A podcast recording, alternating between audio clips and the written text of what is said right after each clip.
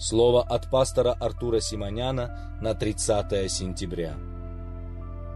«И совещался он с народом и поставил певцов Господу, чтобы они в благолепии святыни, выступая впереди вооруженных, славословили и говорили, «Славьте Господа, ибо вовек милость Его».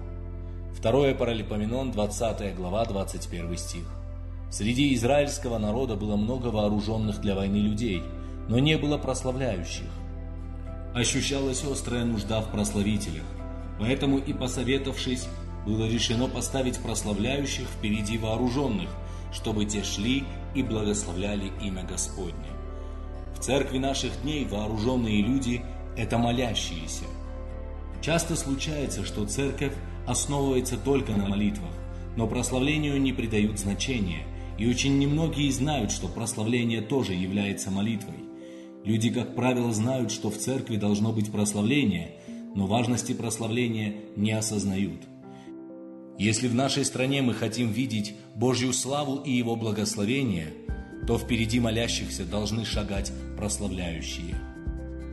Годы назад Господь проговорил нам, и мы сразу же создали мощную молитвенную группу, состоящую из множества людей.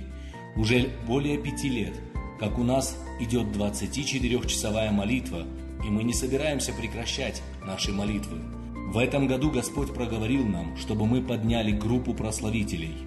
Конечно, в церкви есть прекрасная группа прославления, но настало время, чтобы она наполнилась новыми людьми для создания 24-часового прославления.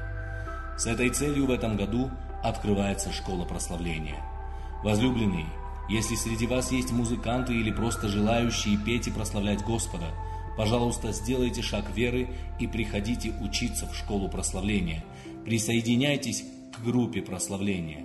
А если не хотите быть в группе прославления, просто приходите на богослужение пораньше, приготовьте сердца и души, прославляйте вместе с прославляющими. Знайте, что Божье присутствие приходит через прославление. Благослови вас Господь, пребывайте в Божьей славе и Его мире. Молитесь. Аминь.